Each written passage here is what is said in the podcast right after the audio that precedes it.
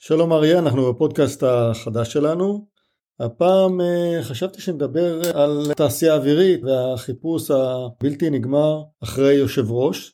אנחנו שומעים שאמיר פרץ אה, שהוצע לתפקיד על ידי שר הביטחון בני גנץ, שהוא נפסל, השם שלו עכשיו עולה מחדש. כן, אז זה סיפור מאוד מאוד מוזר ומרגיז.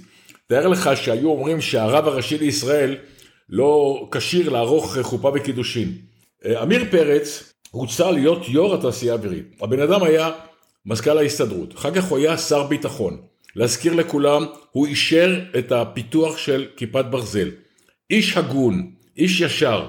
מישהו מהפקידים האלה החליט שהוא לא מתאים לתפקיד. פשוט בלי שום הסבר, בלי שום דבר, הפקידים האלה שולטים במדינה.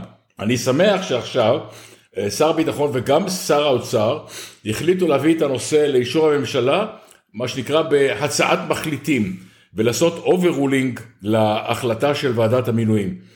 לא ייתכן שתעשייה אווירית הכי גדולה במדינת ישראל מתנהלת כבר תקופה ארוכה בלי יו"ר אה, פעיל, אה, בזמן שהיא עומדת בפני אתגרים מסובכים מאוד, שצריכים להחליט על פיתוחים של כל מיני כיוונים וכל מיני פעילויות. לא ייתכן שחברה כזאת תתנהל בלי יו"ר, וכשמציעים יו"ר ראוי, הפקידים מחליטים שהוא לא ראוי. מה דעתך על זה? לדעתי המינוי של עמיר פרץ, למרות שיכולים אה, להיות אה, טענות לכאן או לכאן, אה, לגבי התעשייה האווירית בנקודת הזמן הזאת, מינוי כזה יכול להיות מתאים מאוד. כי התעשייה האווירית ניצבת בשנים האחרונות בפני הפרטה. התהליך הזה הוא תהליך מאוד רגיש. מומחים בשיווק בינלאומי או בטכנולוגיה או בתעופה לא בדיוק יודעים את המלאכה העדינה הזאת של הפרטה של חברה ביטחונית בהיקף של תעשייה אווירית. אה, גורמים פוליטיים עם רקע פוליטי, עם רקע של משא ומתן אה, עם, אה, עם המערכת הכלכלית והפוליטית בארץ, יכולים בהחלט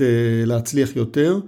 ואני חושב שעמיר פרץ הוא אחד המתאימים ביותר לנושא הזה בתקופה כזאת רגישה בתולדות החברה. ראינו בעבר, גם בתעשייה האווירית וגם בחברות אחרות, אנשים אה, טובים יותר וטובים פחות, עם רקע צבאי כזה או אחר. אני חושב שעמיר פרץ אה, הוא אה, מתאים בהחלט לתפקיד הזה, לתפקיד יושב ראש, מכיוון שהיושב ראש הוא תפקיד שהוא בעיקרו, אפשר לקרוא לו מדיני, בקשר בין החברה, בין הארגון ובין המערכות הכלכליות, ואני חושב שבהחלט הוא יכול לעשות את התפקיד הזה, למרות הביקורת שהייתה בוועדת המינויים, שהוא לא שייך למאגר הדירקטורים וכדומה. אני חושב שאין לזה שום קשר, וצריך לבחון את המינוי הזה לגופו, ובאמת אנחנו רואים שבדרג הפוליטי, המינוי הזה מתקבל אה, בצורה יותר חיובית, אריה. כן, ואתה העלית פה נקודה חשובה, ועד העובדים בתעשייה האווירית הוא ועד מאוד חזק. כשמדברים על ההפרטה, לוועד העובדים הזה יש כל מיני דרישות מההנהלה. ואני חושב שאיש כמו אה, פרץ, שהיה מזכ"ל ההסתדרות, שמבין את כל הנושא של יחסי עבודה ויחסים בין מעסיקים לוועדי עובדים, הוא האיש הכי מתאים כדי לטפל בנושא הרגיש הזה, שלמעשה עד היום הוא כמעט בין הבודדים שמונעים את הפרטת החברה או את חלקה.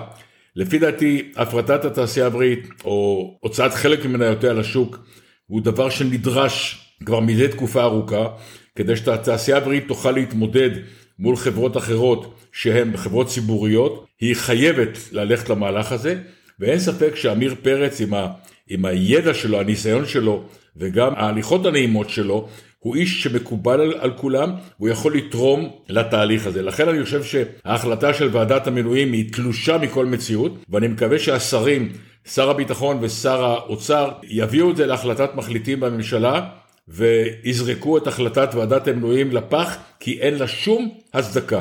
ואנחנו נמשיך לעקוב אחרי הנושא הזה, תמיר. תודה ולהתראות. להתראות, אריה.